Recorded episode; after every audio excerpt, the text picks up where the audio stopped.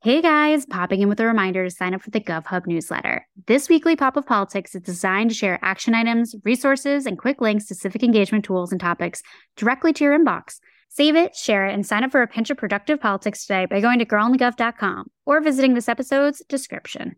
Hey guys, popping in with a reminder to sign up for the GovHub newsletter. This weekly pop of politics is designed to share action items, resources, and quick links to civic engagement tools and topics directly to your inbox. Save it, share it, and sign up for a pinch of productive politics today by going to girlonthegov.com or visiting this episode's description.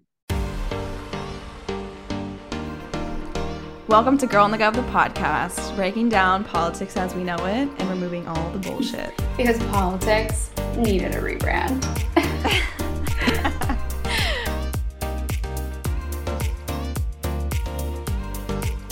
Hello, everyone. Hello, Samantha. Welcome back to Girl on the Gov, the podcast. Happy International Women's Day. Well, that's wholesome. Complete 180 from the conversation we were just having, which we won't disclose. But yeah, happy International Women's Day. Are you feeling celebrated? I'm not because there's like too many anti women's choice laws getting put up into uh, legislation. And that was like a really, Yeah. really, I understand what you're saying. Yeah, don't feel too appreciated. no. on this International Women's Day. I will tell you that right now. But nonetheless, we're here and we are women's explaining politics to you once again, which is what we all need more of in the world, you know? More women's uh, explaining. Amen to that. I also didn't know that women's planning was a term until the great TikTok shared that with me. And I was like, huh. Well, howdy doody. What do we have here? Yeehaw. Mm-hmm. And now I love it. I do love it. I did have a guy tell me recently, he said, I like gave him shit. I was like, don't mansplain to me. He goes, I would never be so dumb to mansplain something to you, Madison. Like, honestly, I respect that. I appreciate the awareness. Thank you. Absolutely. But speaking of like Women's History Month and all that good stuff, is we had a little like winner winner chicken dinner moment that I am. I I screamed first of all because that's just I think that's just my reaction to everything. It's just fall, laugh, or just scream. So mm-hmm. apologies to my neighbors, although they're more annoying, but whatever. Anyways, you guys, we were on shows we love, Apple Podcasts playlist. Not just that, literally one of the first icons, mm-hmm. unheard of, But we're now the first one, actually. or obsessed. And then, Yep. in addition to that, we also are on the Women's History playlist for Not Done Yet, aka Not Done Yet being like we are participating and becoming a part of women's history. And that sent me, I don't know where it oh. sent me, but into sent me to the moon, but like literally sent me to the floor.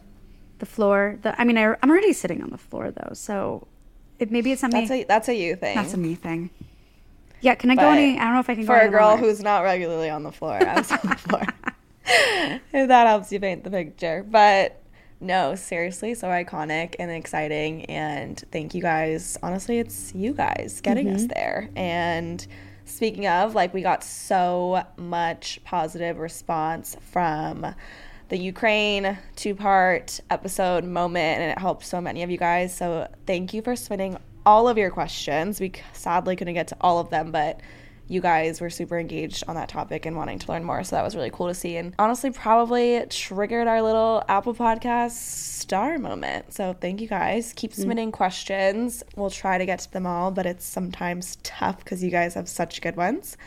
But super exciting moment. Totally. Thanks, guys. And also to the point about questions, if there's like just a general political question or its positions, and we've sent, you know, put some of those up on our stories before, we may not have covered them yet. Just know we like have like an archive, like we put them somewhere. We plan to get to them. So if you open a, le- an episode and you're like, huh, that's weird. Why is my uh, my questione not in here? It's like we will get to it. We promise. Just keep sending them.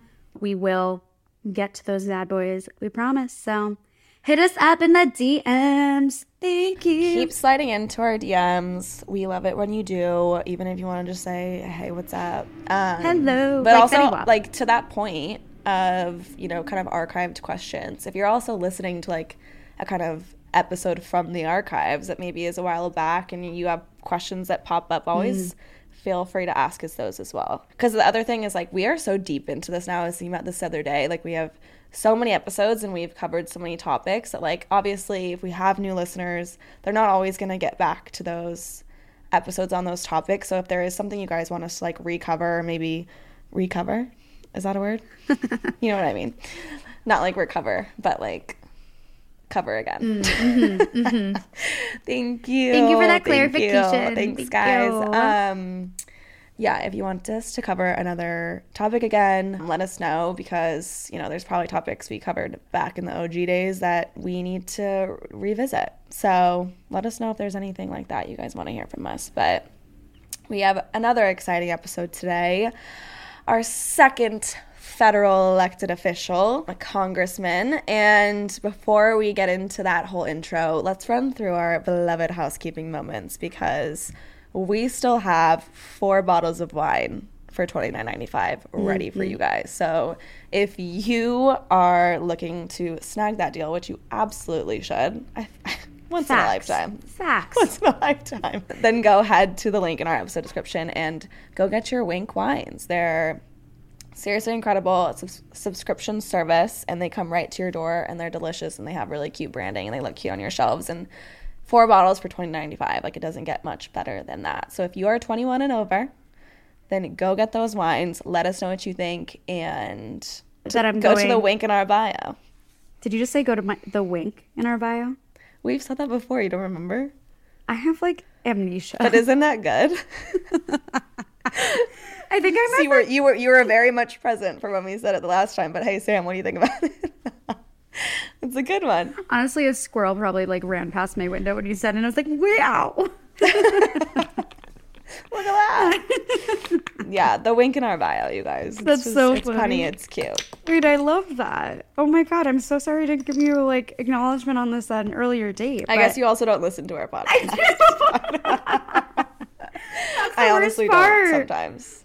I already listen to it when we do it and when I edit it, and so there's lots of days where I, I don't watch the, listen to the the real deal. But I think I'm just Samantha, I don't know. you yeah, better. I'm sending myself to purgatory on that one. But Anyways, next wink, wink, moment. nod, nod. Get it, get it. Anyways, okay, I'm gonna go. I'm gonna see myself out. Bye. Samantha, Door- last chance tickets. Oh, I'm sorry. Last chance last tickets, chance. Last chance. Okay, so obviously, if you've been listening along, we have an event on Saturday, March 12th in NYC, the Big Apple, the Small Apple, the Apple of my eye. And it's at Y7 in Flatiron. And we will be doing hot yoga. We're going to be having a panel, aka live show with us two, your favorites, your favorites. You just, you know. Anyways, I don't know. Why I'm going into a Jersey accent, but just felt right. Too much coffee. Anyways, said panel is going to have a few of our favorites that may sound familiar on it. Brian Derrick, political strategist. We've got Sarah And Haig, icon.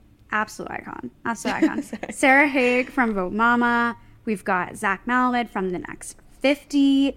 We are talking about the midterm elections. I know you guys hear us chatting about it just a little bit on this podcast of podcasts, but we are going into it. We're talking about what we need to do, how we can get our friends mobilized, you know, important dates, and just some of the the key things to be able to take away as we get into this crazy year. So, tickets are in the description. March 12th, Y7, come hang. We're also going to have some really, really, really cute goodie bags. So, if you like swag, you like social goods, this is going to be a great one for you. If you want to try some really cute wine spritzers from Ramona, which is a really cool women owned brand. I mean, this is your moment. This is your mo- come hang. Come say hi. Take some cute Come pics say hi. get a workout in before you like go out because obviously Yeah. like it's a Saturday night. You guys, and think about this too. If you're in New York City and you know you listen to this podcast regularly and you know we always talk about how important it is to check on your friends politically and make sure they're mm. registered make sure they're engaged. Like this is the perfect opportunity to bring them into the political space and like kind of like do your part and have your impact of like getting someone into the political realm and getting them civically engaged while also like doing something they probably already love to do, which is a hot yoga class Mm-hmm. at Y7. So, and drinking wine and hanging out with young, cool people. So, this is your opportunity to have a little political impact on Saturday. So, come one, come all, come with all your friends. Are you Um, calling us have- cool? Oh, we're obviously cool. It's not even a question. Wait, that reminds me. We were on Cool Girl News podcast. So we chatted with our ladies over there, had so much fun. They're phenomenal and like just have like such a great groove on talking about like navigating your 20s and all the stuff that sort of goes on. Yes. Good, bad, the ugly. Just honestly, raw opinions and vibes on that. We chatted about Girl Gov origin story, relationships and politics, how to navigate it all, you know, sort of, you know, where Girl on the Gov is going, where Girl on the Gov came from, all of that good stuff. So definitely check it out. We'll also send a link. out. Check check it out. Why do I always we'll think I can sing? everything. And just to wrap up our housekeeping, which we are absolutely dragging out to the maximum, apologize for that. But we have an internship this summer if you're interested. You can go to girlonthegov.com slash careers and learn all about it. It's a research, social media, marketing, PR internship, aka the all the things internship. and you can check it out there and email us with your resume and your info. Again, this is a internship for college credit, so remember that. If you are not looking for an internship but want to join our community, you can join our brand ambassador program where there are no requirements but tons of resume boosters, networking opportunities, and community building, and just learning more and more about the political space and how to continue to be impactful in it. So, check that out at girlonthegov.com. And I think that's it. We'll stop. Let's introduce our guest. Hard stop on the stop. housekeeping and soft launch into our interview. Brooms away. Brooms away. You. Oh wait, wouldn't that be cool if you're like you broomed me away? No. No. Nope. I'm gonna Genuinely don't get it. like you know you blew me away. You burned me. Or just because they both start with B. it's okay. We're So at the smart. actual state of delusion at this point in our day, so just don't mind us. But Samantha, introduce our guest, why don't you? I'm I'm on it. So, you guys, this episode could not have come at a more perfect time because we interviewed Congressman Crist from Florida. So he's District 13. We obviously talk about all of the crazy stuff going on in Florida, legislation all over the place. Good old Ron DeSantis. We need a nickname for him, by the way, because we do have Lord Farquaad for Greg Abbott. We obviously need one for Ron DeSantis. Anyone has any thoughts, creativity on that matter? Do uh, hit us up. I'm just gonna keep it at the vote for now. Yeah. That's the temporary answer, but definitely we'll think of something maybe more creative. If you guys have ideas, let us know. Totally. Oh, also, really quick, just to circle back on a point we made a few episodes back. If you also have ideas of what we should call our listeners, please let us know. Like, we have the Daddy Gang, we have the Gigglers. Like, what should the Girl on the Gov squad be called? Just keep it in mind. Sorry, continue. Like, please, because we really cannot be the govers. That's so lame. No, we can't. Like, okay, Congressman Crist. Anyways, Congressman Crist, former governor and former Republican, now a Democrat, former Republican governor of Florida. He is running for governor again. So, As a Democrat. yeah, flipping the script, making some change, making some moves. So, without further ado, here is Congressman Crist. Okay, we'll move into Florida. Let's bring it down the East Coast and let's chat about your district. You are the congressman for the 13th congressional district. Can you give us the lay of the land? What is the district like? What is the, you know, the demographic? What are the issues that that district is zeroed in on? Sure. Well, I, I think it's beautiful. It's it includes St. Petersburg and Clearwater. It's the Tampa Bay area basically, and it's all in Pinellas County. Uh, and Pinellas County is a it's a peninsula on the peninsula of Florida. So we're surrounded by water, Tampa Bay and the Gulf of Mexico. Lots of beaches, lots of great people, pretty progressive now, especially St. Pete. It's a wonderful place to grow up. I was born in Pennsylvania, but moved to St. Petersburg when I was three years old. So I've been there forever. And wonderful, great people, good public schools, and a lot of cool restaurants and museums. Love that. Can you kind of also tell us about a bit uh, about your like time in Congress and some of you know legislation you've passed that you're really proud of that you can kind of look back on? You know, I think the most important piece of legislation I've been here in almost my six years now is called Veterans Treatment Court.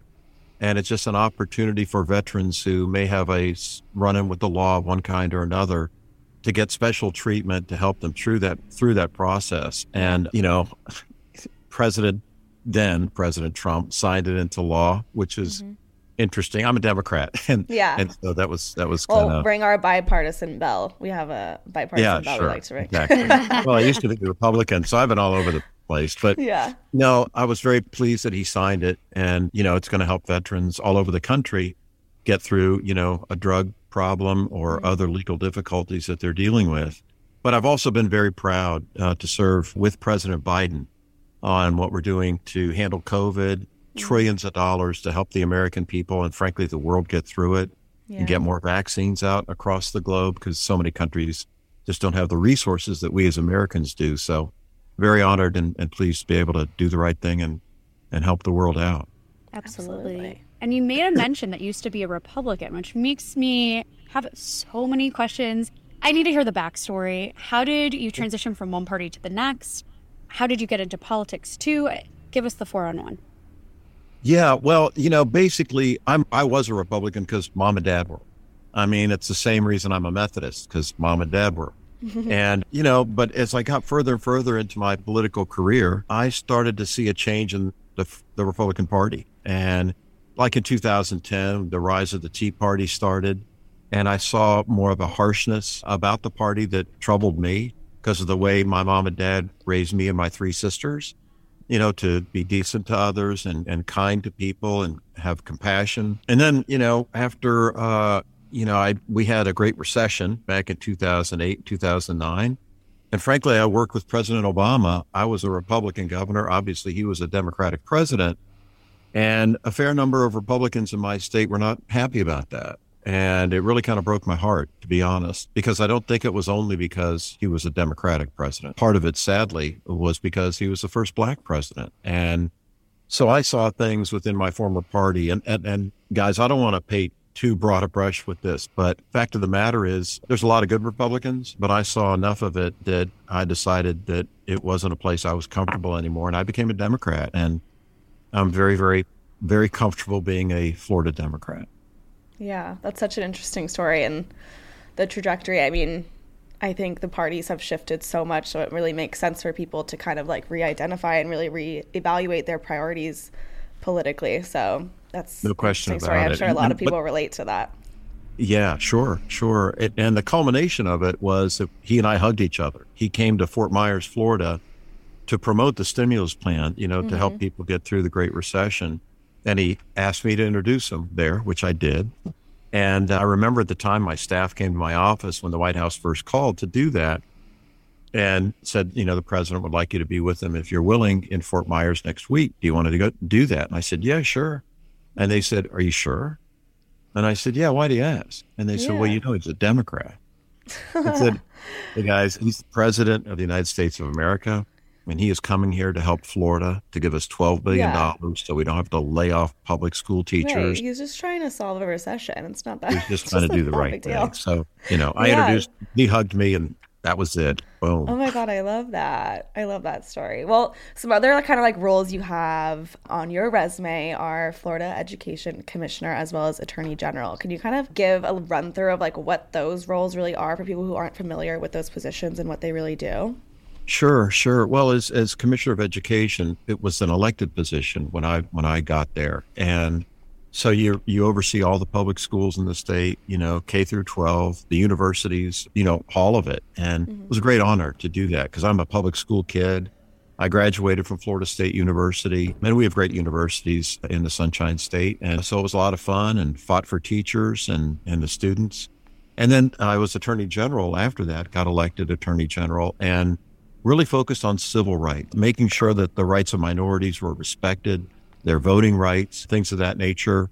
And you know, it was a it was a great office to hold. You had about 400 lawyers, you know, as your team that you could use to fight for justice and fight for women's rights and do the right thing. As corny as that may sound, Yeah. it's important to me. And I think we need more of that now more than ever. Absolutely. yeah. Truly. And also, wow, 400 people, that is a lot of people to manage, which in contrast to them being an elected official, I guess that's not that many. But still, I'm like thinking about, oh my God, managing 400 people. There's not enough coffee in the world. But my great, Well, I had a lot of help, um, being, being Yeah. honest. So that was Yeah. that made it a lot easier, really. that is hugely positive. And also, speaking of positive, you are running for a different position, which is governor of Florida, take two. So tell us about that run, sort of why you're like, you know what, let's get back to this see, sorry, see at Congress. Well, you know, I'm running for governor because I love Florida and it breaks my heart the leadership we have now with Governor DeSantis. Frankly, I think he's a disaster. You know, it, it's almost as though he gets up every morning thinking of what group he can beat on Yeah. that day. You know, whether it's women and their right to choose, African Americans and their right to vote conveniently, which they've made mm-hmm. more difficult. Yeah. Uh, my my senior citizen parents, my dad's 89, mom's 87, and they love to vote by mail Yeah. and he is making that harder in Florida now. It's it's really anti-democracy, to be honest with you. Absolutely. And with what we see happening in Ukraine and Russia, and those brave people in Ukraine and President Zelensky working so hard to fend off a a real crushing of democracy, to see my own governor not fighting for democracy in Florida for our fellow citizens. And you got to think about this. I mean, what political party would make it or want to make it harder to vote unless you think you can't win elections outright? Up and honest, you know, it's, it's, really kind of weird. transparent, honestly.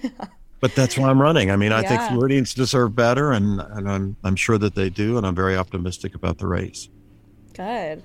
Well, we uh, def- want to like dive into your platform further, and we will do that later. But before we do that, we want to run through our "I Have a Stupid Question" segment because we want to talk about the role of being a governor and really, you know, kind of what those powers entail and the responsibilities. And like, obviously, we look at a governor at the state level, but are there also like national responsibilities? Can you kind of like run through what that looks like? And honestly, especially looking at it from Florida, which is like such a big state and honestly a pretty influential state looking at how like the rest of the country sometimes really does follow what Florida does. Can you kind of run through Yeah, those responsibilities? Sure. Well, you know, I think the main responsibility is look out for the people. And, you know, a great president once said that government should be of the people, by the people, and for the people, and not for the big corporations and not for the parties, but for the people who are the boss. I mean, it is democracy. And so looking out for their interests, protecting Florida's beautiful environment, our environment and our economy are inextricably linked. And you know, we have a great tourist industry and to make sure that we're watchful of our, our streams, our water, our Everglades. They're pretty precious things. And so I take that very seriously. And then, you know, guiding in, in education, making sure that our teachers are respected and paid what they should be. But on the national level, we have a National Guard, of course, as all states do. And the governor's the commander in chief of that National Guard. And it can be dispatched, you know, to help out in situations across the globe or here in the nation's capital to protect, you know, those who are serving against the kind of insurrections and stupid things that we've had, you know, in the not too distant history in Yeah. America. So it's pretty wide, wide ranging. You know, it's health, safety, and welfare of, our, of the people of the state of Florida, and to be their CEO basically, and always have their interests, their desires, their hopes and dreams uppermost in your heart. Yeah. I love the concept of it being a CEO. I feel like that really can paint a more easy picture as to what a governor does to people. So love that. Everyone, CEO, governor, put in one one box Yeah. together. But thinking Right. about governors and their work with other states, I think we see a lot of that. I know there's a governors association. Can you give a little bit of color to what those relationships look like and what's accomplished between states governors working together? Yeah, an awful lot. And, and I think one of the best things you do when you get in those conferences with other governors is there's a real exchange of ideas uh, that flows. And, you know, what somebody may be doing, like Roy Cooper, the governor of North Carolina, that could be brought to Florida that would help our people have a better quality of life. That, that's really important stuff. And I think the best relationships that you get is to try to do what's right for the people of your state and learning from governors from all around America it's a wonderful opportunity, and most of them are pretty pretty cool people. Thank God. Absolutely. Not yeah. all. We'll take some of our miracles, you know, one by one. Yeah. Yeah, I feel like we saw a lot right. of that with COVID too, and you know how states had to really work together, so, and also obviously with the federal government. So to see like governors and how they interact with all the Yes. levels. But continuing this this conversation, these questions, how do governors work with the state legislature? Can you kind of paint that picture too? I mean, maybe you know, do we compare it to the president and Congress? How how can we look at it? Very similar to that, really, is, is is the right answer. You know, they're both legislative branches, whether it's the legislature or it's Congress. And my first job in politics, I was in the state senate in Florida, so had some good exposure to the legislative branch and how governors interacted with us. And I, and I think the most important thing for a governor to do with the state house and the state legislature is show them respect. I mean, these these are people that represent, you know, the the folks in their district, and they're just trying to do what's best for them. And I think the easiest way to work with them is to, you know, invite them to the governor's office or the governor's mansion, you know, for a, a meal or a glass of wine, and and talk about what their interests are, what they care about, and I think establish good relationships where you develop trust. And when you do that, I think you have a much greater opportunity, whether they're Democrat or Republican, to work with a Democratic governor if I have the honor of winning in November. And, you know, just establish that, you know, we're all Floridians, just like we're all Americans. And, you know, who doesn't want good schools or a clean environment or a better opportunity in life? Absolutely. I feel like there's a lot of common ground between both sides, and that's rarely kind of put together or spoken about, nor, you know, also the relationships between people and how, you know, politics sort of impacts those as well. And there's a lot of fixing, I think, in this moment that needs to definitely be done. But to finish this segment, this is a question I really had during COVID, and I feel like I didn't get a great answer to, so I'm hoping you can help. Is do governors have an executive order power? And if so, is that like an all states thing? Yeah, you do. Just like the president, you know, you can sign executive orders, which unilaterally can make a difference in your state as soon as you sign them. I'll give you an example. I signed an executive order in 2008 when Barack Obama was running against then Senator John McCain. And at the close of the race in Florida, we had for the first time early voting. So people could go days before the election day to vote. But we had these huge lines. I mean, people were so excited about Barack Obama being on the ballot. And so I ended up signing an executive order to expand the hours of early voting. Bear in mind, I'm a Republican at the time. So my then Republican friends were none too happy about that and said, you know, Charlie, why are you doing that? You're a Republican governor, and what you're doing is probably helping the Democratic candidate. And I told them, I said, well, listen, you know, when I got sworn in as your governor, I didn't get sworn in as the governor of the Republicans of Florida. I got sworn in as the governor of the people of Florida. And I have a duty and an obligation that I swore to God that I would uphold. And that's all I'm doing. And I hope you don't mind because I'll keep doing it. I love that. and it's crazy that that could ever, you know, anyone could ever lose sight of that. But it seems to be a common theme. And honestly, looking at the current governor of Florida, seems to be that theme very much so. And we kind of want to dive into that a little bit more. You know, the news cycle is kind of very much inundated with a lot of the moves that DeSantis has been making over the past year or two years. Can you kind of paint the picture of really what's going on in Florida? Is it representative of the people in Florida and what they really want, be it, you know, a restrictive voting bill to, you know, now an attack on LGBTQ and trans kids. Like, what is going on in Florida and how does this actually represent the people there? Maddie, it's a great question. And and no, I don't think it reflects the, the heart and soul of the people of Florida. And and really this election I think will be a battle for the soul of Florida. You know, do we want to be good, decent people and respect others, or do we want to try to punish them and suppress their right to vote and make democracy more difficult in the Sunshine State? And I think what Governor DeSantis, frankly, is really doing, I think he's auditioning for the Republican nomination for president in 2024. I mean, it's all this red meat stuff that he's throwing at him, punishing LGBTQ, you know, punishing women and their right to choose. They just passed a law, and he's going to sign it this week that will really get rid of Roe versus Wade as it, you know, relates to women and their uh, right to be able to make those decisions for themselves, and you know, making it harder for African Americans to vote. I don't think that reflects Florida. We're one of the most diverse states in the country. 22 million people. And I think he's misleading us. And I think he's misled us on COVID. When we first got the vaccine, for example, he went to very wealthy places like Ocean Reef in the Florida Keys that were mostly white, mm. mostly Republican, mostly wealthy. And he went to Lakewood Ranch, another such community, and the villages, another one. And he gives out 3,000 vaccines to those people, and he doesn't go to inner city Miami and do the same thing, or inner city Tampa, mm-hmm. or Orlando.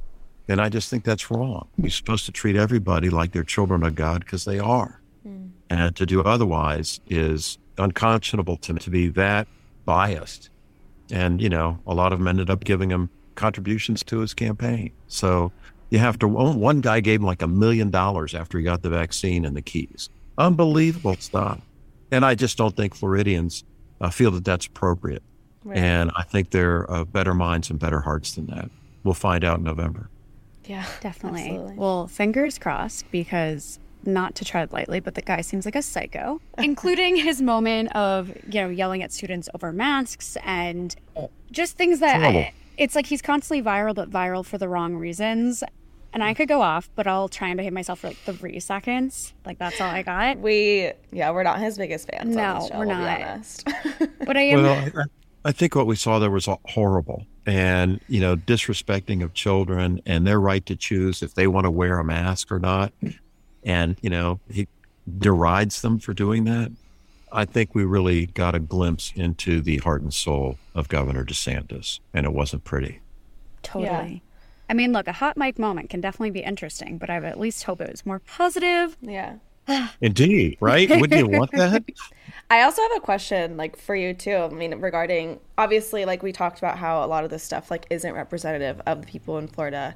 However, there is definitely a large population that it that it could be, especially on like the COVID and mask front. Like what is your approach, you know, to reach those people and kind of, you know, reunite the people of Florida and kind of get on the same page? Well, it, great question. And, and I think it is to treat everybody with respect, understand that we're not all going to agree on everything, but strive to find where you can have common ground. I mean, as I said earlier, who doesn't want a good education for their kids? Who doesn't want a safe environment for them to grow up in? Who doesn't want, you know, an environment that is protected and respected? You know, I think we all need to be good stewards of the land and water. And uh, I think we have an obligation to God to do that. And and hopefully you know some people that may be moderate republicans or common sense folks would would come along and join us and try to do the right thing. Mm-hmm. absolutely. Well let's take it into a very specific policy sort of segment. One of the things you mentioned earlier is that desantis and you know the state ledge have put into effect this 15 week abortion ban really limiting women's right to choose and just curious you know from a campaign standpoint where you know you're at on this particular issue if and when you know you're governor what would be sort of your course of action as it relates to you know a woman's right to choose? Well to repeal that law first and foremost. I think it's so critical and so important because you know another part of that same law is so cruel. There's no exception if you're raped. There's no exception for incest. No exception for human trafficking. I mean who are these people you know, you know, these white guys in Tallahassee telling women what to do. You know, he calls Governor DeSantis calls Florida the freest state in America. Well, evidently not if you're a woman, uh, or if you're an African American, or you know, another minority, making it harder for them to be able to vote. You know, it just it defies logic. He's made us the most unfree state in America, and my mission is to reverse that and to give freedom back to the people of the Sunshine State, the freedom to vote, the freedom to make their own choices about their body and their health. And, and as I always say, just try to do the right thing. It's so important and it's so simple. There's, there's right and there's wrong. It's not even right versus left politically. It's right versus wrong. And it's wrong to do what he's doing, in my humble opinion. Absolutely, me too. Another kind of just piece of abhorrent legislation is the Don't Say Gay bill, which literally just hmm. passed. Can you kind of, for people who don't know what it is or what it really does, can you first paint that picture and kind of explain what it's gonna do, and then also uh, is that another reversible moment? How give us some hope here, also at the end of it. Yeah, sure, of course. Well, it's all about hope, right? Yeah. Um, Well, the, basically, what the bill would do is say that teachers in school can't talk about individual sexual orientation or, you know, it's kind of act like those that are LGBTQ don't exist. And, you know, to me, that's horrific. I mean, you know, we, we have gay and straight people, we have black and white people, we have short and tall people. We all do exist. And trying to pretend that that's artificial or not appropriate that's not the government's place to tell you what to do. It's not the government's place to tell you who to love mm-hmm. or to act like you don't even exist and it can't be discussed in in schools. You know, it's it's along the same lines of the you know the CRT thing where they say that yeah. you know you you don't talk about the fact that we had slavery in America. I'm like, really? Are we going to deny facts? You know, are we going to deny the Holocaust happened next? Yeah. I mean, because there's an old expression that those who don't know history may be condemned to repeat it. And we may be seeing a repetition of history right now as it relates to the Soviet Union, the former Soviet Union, Russia, and Ukraine. And, and you know, the acts of Hitler back leading up to World War II. And, you know, it breaks my heart. But I'm inspired. I'm a hopeful guy. And so, you know, what I see in President Zelensky and his courage and his strength and his will and of the Ukrainian people is so inspirational and and I see it in my fellow Floridians. I know how upset they were when the governor, you know, gave those students wearing a mask in school such a hard time and got the hot mic moment, as you called it. And you're right. But most of the people in Florida are good folks. And I'm looking forward to this election, to these debates that'll be coming up in the fall. I think it's going to be a lot of fun to do the right thing. Absolutely. And we love a good debate moment. So we will be tuning in. But you did make mention of reversing laws once you're in office, and I'm curious how that process works. What is sort of the status operandi for reversing a law? Well, there's several, actually. You know, you can challenge them in court, which the voting law that was passed that made it harder to mail in ballots, not having drop boxes, places to turn your ballots in in minority communities across our state, uh, is being challenged in federal court right now. So, you know, the, the, justice system can right those wrongs. But if that doesn't occur, then you can do it in the legislative process where you can bring up a law that would repeal one of these bad laws. You just have to convince enough members of the Florida House and the Florida Senate to do it. And then I would sign as governor if I win when I win, I hope, be able to sign that into law that would have repealed those bad voting laws or the law that says that, you know, a woman doesn't have the right to choose, those kinds of things. And that's really the process. It's it's two pronged for the most part. Gotcha. Well, looking at your campaign a little bit further in your platform, what are some things that you feel like voters need to know about you and your in your platform and really what are some of like main issues that you're running on? Well, you know, fairness fundamental fairness and goodness, as corny as that might sound. I think people deserve to have public servants that strive to serve them, knowing that you, the people, are the boss, and you should serve with a servant's heart mm-hmm. and be humble and not be arrogant like the governor was to those kids. You need to be respectful. I wear this yellow wristband. I don't know if you guys can see it. You probably can. Oh, yeah. And it talks about a rule that I cherish called the golden rule which is basically, you know, do unto others as you would have done unto you. Mm-hmm. And the wristband says, practice the golden rule every day. Well, the governor didn't practice the golden rule with those kids the other day. And shame on him for that. You know, I'm, I'm going to call him out. And that's part of the purpose of my campaign, you know, is restore civility, decency, kindness, compassion, empathy for others. You know, when I when I'm driving around St. Pete and I see, you know, somebody on the side of the road with one of those cardboard signs you know, that they need food. You know, I, I, I look at them and I think, but for the grace of God, there go I. And so I always, if I have cash, give them some, you know, because it's true. You never know you, when you might be downtrodden. And the example you set by doing that, other people at the intersection will see that happen, that act and that event, and think, maybe I should be doing that. Maybe I mm-hmm. should help those who are in need. And so I think you can lead by example, and it's it's a it's a pretty simple platform. Do what's right, do what's kind, utilize more grace in government as it you know is supposed to serve the people. Yeah. Other quick question too about the current like race right now and where everything stands. Are you the like who who else are you running um, against on the Democratic ticket? What's that looking like? When is the primary? Can you kind of give give us that, that sure. too? Yeah, there's two other Democrats running, and Nikki Fried is one. She's the current agriculture commissioner of Florida. The other is Annette Taddeo. She's a state senator from the Miami area. And we have a pretty late primary in Florida. It's like August 23rd. Mm. So you don't get much time once you're the nominee of your party.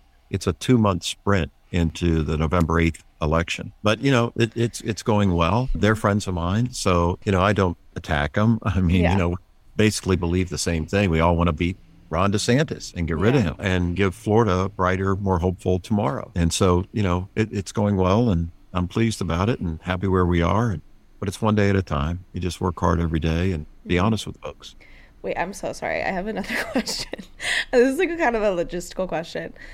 We, I, me and Sam have talked about this before. We were kind of confused about it. Like when you do choose, like say you are obviously in Congress, when you do choose to run for a different seat, are you retiring when you run? Like if you maybe don't win the primary, do you still are you still in Congress? Do you still have your seat there? How does that work? Like just logistically, I'm super curious. Well, in, under Florida law, you can only run for one office. Some states leave you the ability to kind of not do it that way. But I made the decision to run for governor, and Okay. and so you know it's up or out for me, and I'm I'm at peace with that. Um, You know, whether the, whatever the will of the people of Florida, I'm fine with it. I'm pretty confident about the the race, but but I'm not complacent at the same time. So I'm working hard every day. I'm putting my heart and soul into this thing. Honored to continue to serve as the congressman for Pinellas County and my hometown of St. Pete, and uh, having a good time doing it. It's a lot of fun. Good. I mean, I feel like that's half the battle. You got to have fun Yeah. doing it. Listen, when I was governor before, I remember always telling the people that were in my cabinet, the people I had appointed, I said, you got to have fun or it won't get done. And I, I would tell them, listen, you've been given a great privilege. The people of Florida were kind enough to vote for me, and I had the opportunity to appoint you.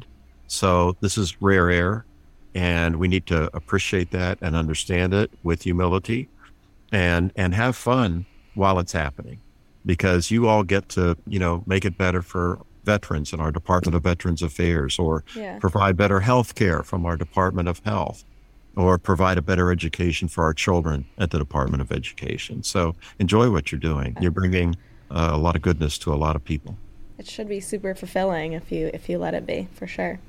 definitely All right. Well, for the last question here, for those that Okay. want to get involved in your campaign, they're inspired, they're like, absolutely sign me up. How do they volunteer? How do they get involved? Just go to charliecrist.com and it's Crist without an H. And, and, you know, you can sign up to do anything you want. I mean, if you uh, happen to be a Floridian, please register to vote. That's so critically important. Yes. And if you're not, you can contribute, for, you know, as long as you're an American citizen, you can contribute to the campaign and any amount is helpful. And, but, you know, as I say back, if you're a Floridian as well, love to have you campaign with us. Go door to door, make sure that we get out the vote. It's it's so critically important that everybody cast that ballot. It's really precious. I served with a great man named John Lewis from Georgia, God rest his soul, who was a great civil rights leader for America. And he used to always tell us and always told me, he said, Charlie, the right to vote is precious. It's so precious. It's really sacred. So I hope people get involved and we flip Florida blue in 22. Heck yeah, I love that. Yeah. All right. Well, thank you so much. And we will make sure to link your website and any social media and stuff in the episode description so everyone can find you. But thank you so much for coming on and answering all our questions. We really Well, let me it. say how what an honor it was to be on your show, and, and thank you for what you're doing to get people more engaged, especially more young people. They're so inquisitive and so well informed. We just need to make sure that more of them vote, and uh, you're making that happen. So you're saving America. Thank you. Thank, Thank you. you. That was so nice. Thank, you. What do Kamala Harris, Amy Klobuchar, and so many other women on the Hill have in common? Well, you guessed it right, guys. They went to law school and they're lawyers. So, have you ever wondered, you know, what's the next step in becoming a lawyer, especially a lady lawyer and potentially wanting to dive into politics? Well, come join us at the Ladies Who Law School podcast and find out how to get into law school. We talk about how to get into law school, what paths to follow after law school, and yes, one of those paths is politics. So if you want to learn all the ins and outs and demystify the whole process, go to Ladies Who Law and find us on Apple, Spotify, and everywhere else you listen to podcasts.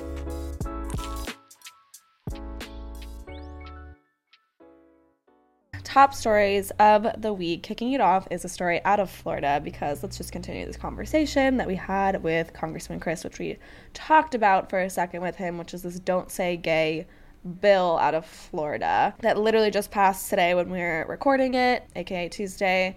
And so, this Florida bill basically limits discussion of sexual orientation and gender identity in schools and passed in the state house on Tuesday. So, this bill is sponsored by Republican Rep. Joe Harding and states he states the classroom instructed by school personnel or third parties on sexual orientation or gender identity may not occur in kindergarten through grade three or in a manner that is not age appropriate or developmentally appropriate for students in accordance with state standards. And so parents would be able to sue districts over violations regarding this, which is fucking crazy. And so, you know, obviously we talked about this with Congressman Crist already, and so maybe just keep this one short if you're down, Sam. But basically, it did pass today, and it's expected to go into law. Would you say July? July 1st. And just 1st. for one more detail on how like small numbers can really matter, the vote was 22 to 17. 22 to 17. First of all, this, in my uh, not so humble opinion, this shouldn't even be close. This should be like zero votes, zero votes on this. But the fact that 22 to 17, like that math, what, that's 5 mm-hmm. people, five reps. Did I do that math correct? Correctly? Mm-hmm. Woof. I can't do my grammar correctly though. So, Yeah. but Should we say the the Wotes quote, which is last week he called the bill justifiable, saying, "I think it's an inappropriate to be injecting those matters like chan- like transgenderism into a kindergarten classroom." End quote. I just. So the governor's press secretary, Christina Pushaw, last week faced calls to resign over tweeting that the bill would be more accurately described as an anti grooming bill, writing, if you're against the anti grooming bill, you are probably a groomer. At least you don't have to announce the grooming of four to eight year old children. Like, what? The logic is Zero percent.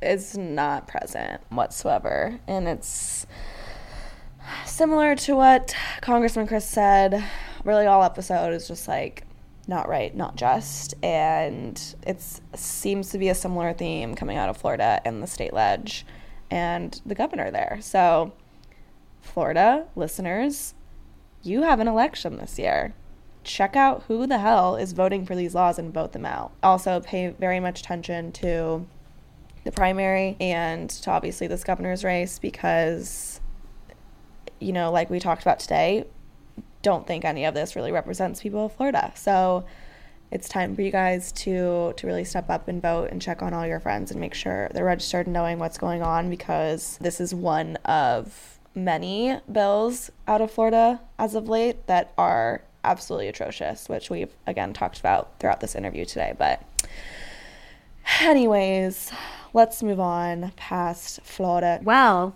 we actually get to ring the bipartisan bell. Okay, let's hear it.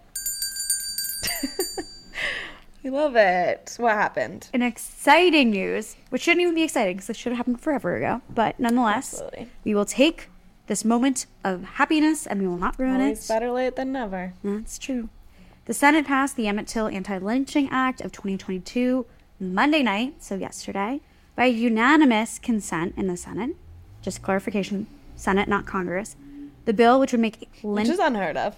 Literally unheard of. Unanimous consent in a long time. like, I didn't even know those words knew each other, like that they were friends, that they could Yeah. ever hang out. Mm-hmm. Whole new world for It's good to see. Good to see. Good to see it. Good to see. Let's let's try for more of that. But the bill would make lynching a federal hate crime, and now it heads to President Joe Biden's desk for his signature. Legislation was approved by the House of Representatives, aka Congress, last week by a vote of 422 to three. And let me Let's just see who the three were. You want to know who the three? The three were Do you have them? Andrew Clyde of Georgia, Thomas Massie of Kentucky, and Chip Roy of Texas. Like I just Interesting. cannot even beyond. You know what I also am like? Hmm. So MGT like really was like fine. I'll agree.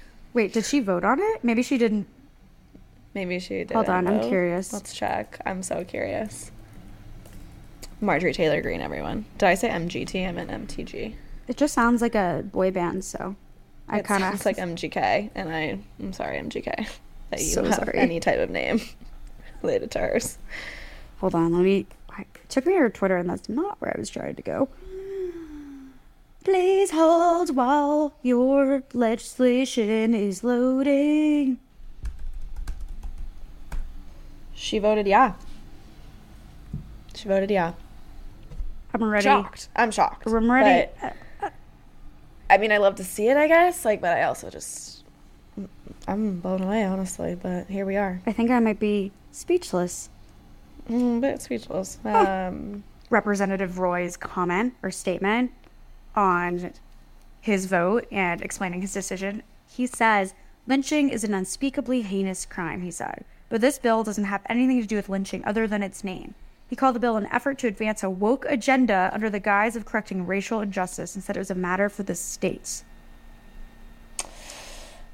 I'm just sorry, sir. Like, You're just a racist. are you okay? You're just a racist. Sorry. That seems to be that seems to be what's happening here. And just a little bit more about like really what this legislation is and where it came from and what it does. The legislation is named in honor of 14-year-old Emmett Till, who was brutally murdered in a racist attack in Mississippi in 1955. And it was an event that drew national attention to just the atroc- atrocities and violence that African Americans faced in the United States and became a huge like civil rights rallying cry. So again, can we just talk about how fucking crazy this is that it happened in 1955. It's 2022. And we're passing an anti lynching act that three people are still saying no to. I'm just like, It's one of those. can we get a wellness check on America right now? Real quick. oh well, someone someone should be sending America to a therapist immediately. It's fucking crazy.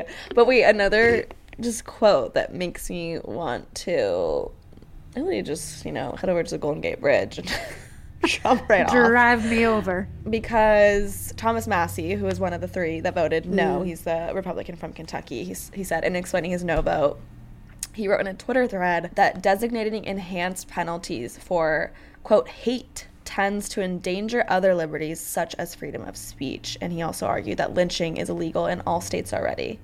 So I just I, I don't, don't- understand. I don't understand. Um, when it comes to physically and brutally murdering someone via lynching due to hate and due to the way somebody looks or who they are or you know how they identify is actually n- not a threat to freedom of speech and you're just quite wrong, sir. I just can't. So, again, if you're in Georgia, Kentucky, or Texas, vote these fuckers out. We got Rep. Andrew Clyde from Georgia, Thomas Massie from Kentucky, and Chip Roy from Texas. So, just if you're curious, those are your people to target. You know what I'm really curious about now that we say this? I wonder where all three of them are on the death penalty. Mm. Because if you are like, uh, obviously I'm stereotyping here a little bit. So, you know, there's that nuance and whatnot. But typically, if you're really, you're hard and fast on the death penalty, wouldn't you then have like a very hard on crime stance? And therefore, in your head, is there any punishment enough for doing atrocious crimes? Right? Mm-hmm. Like, then is the, wouldn't the logic then carry over to lynching? You'd think. You would think. Like there's think. the there's the logic on that one. Well, the hypocrisy moments are are the ones that we absolutely love to call out here on this show. So, thank you for raising that point, Samantha. I'm so glad my brain worked. um yeah she's she's churning as best as she could but she had she had her star moment just there for sure okay well let's move on to the next one we rang our bipartisan bell and great news on that front that we finally passed this pretty straightforward unnecessary piece of legislation that should have been passed decades ago but we'll celebrate it nonetheless moving on to some Ukraine updates, kind of talking about it on the US front, the US angle, and kind of what we're doing as of late. And so, to start off, we want to talk about how Ukraine aid is growing, and our lawmakers are shaping big budget bills and really proposing aid for Ukraine in that. So, proposed U.S. aid for Ukraine and its European allies has grown beyond $12 billion.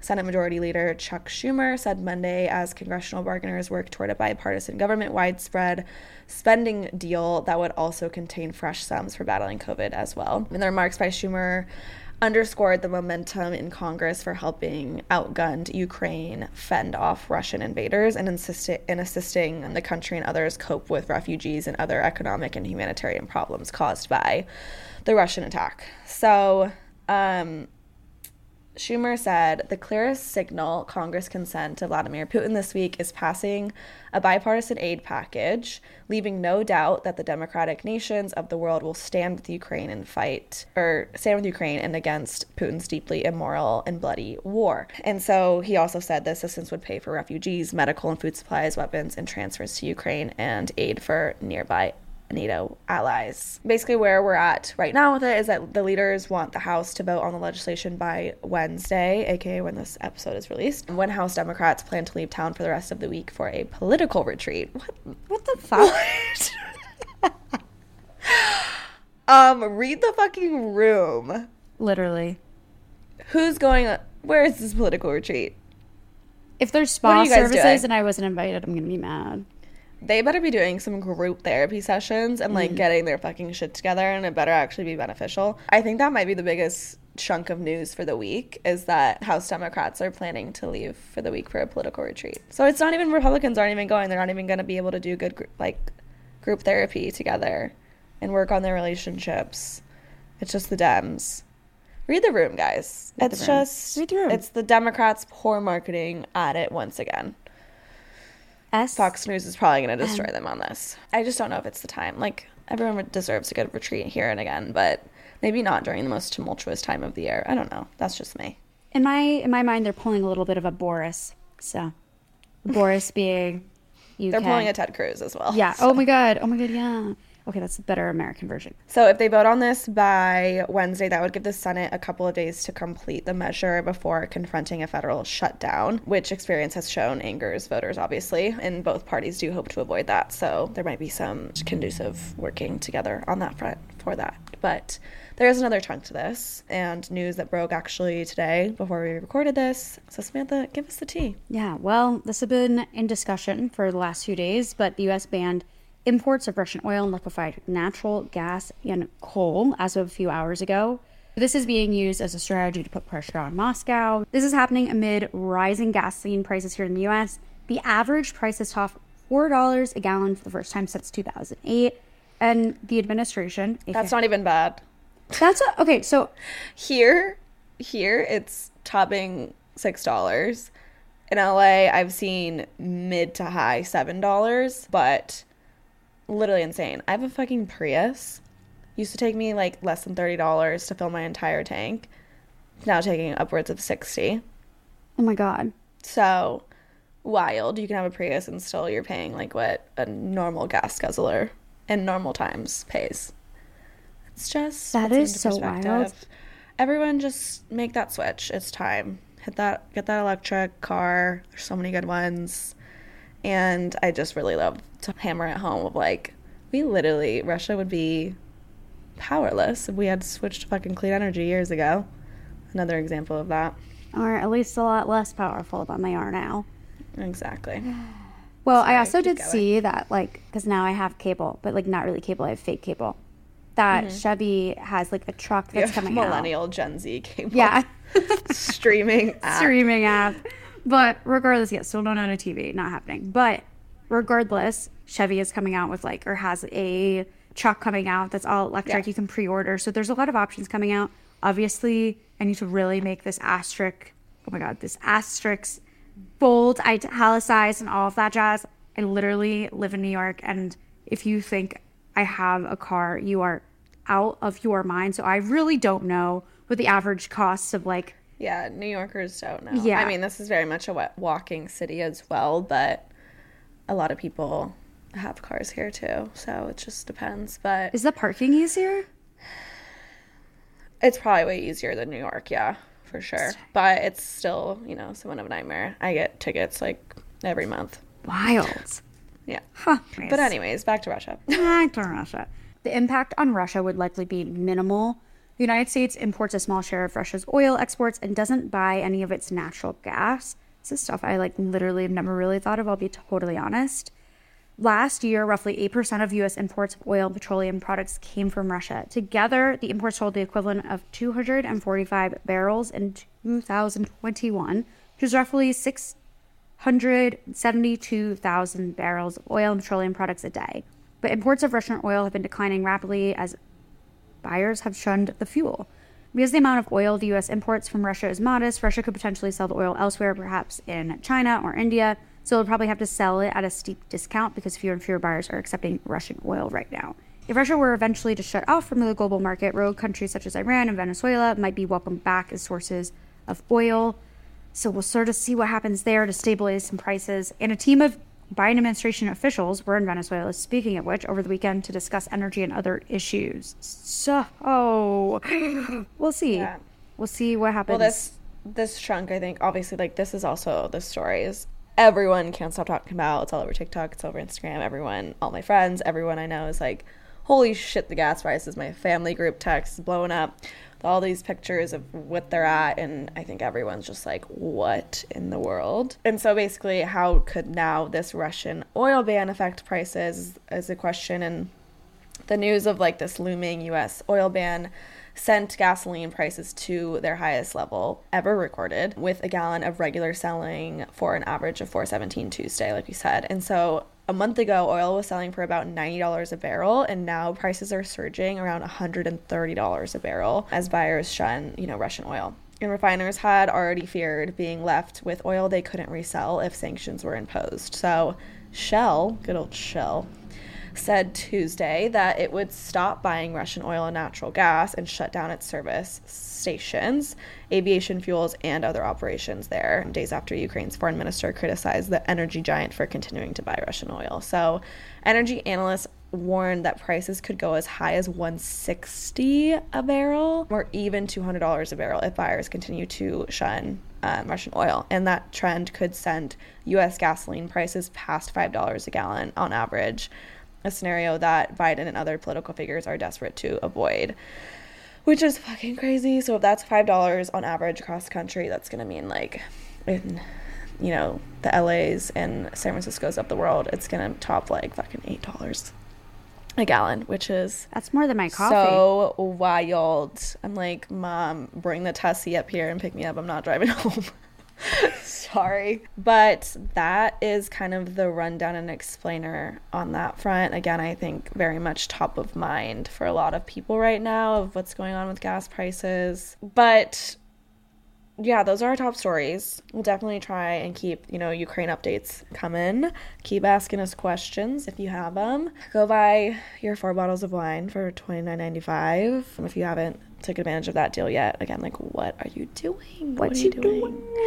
If you want an internship, you're in college, hit up girlonthegov.com slash careers. If you want to join our community and get some resume boosters or political networking opportunities or just connect with other young like-minded women in the political space um, there's no requirements and you can join our brand ambassador program and if you're in new york city and you want to do your part politically and have a little action item political impact moment bring your friends to our event on saturday and get them civically engaged and ready for these midterm elections i think it's a really fun and easy action item you guys can do to help promote civic engagement amongst your friends and peers. So tickets are linked in this episode description. And I believe that's it for Samantha, do you have any final notes? Um, no, but I'm really, really hungry. I'm so hungry. So love you guys. um, we'll be talking to you all next Wednesday. Bye.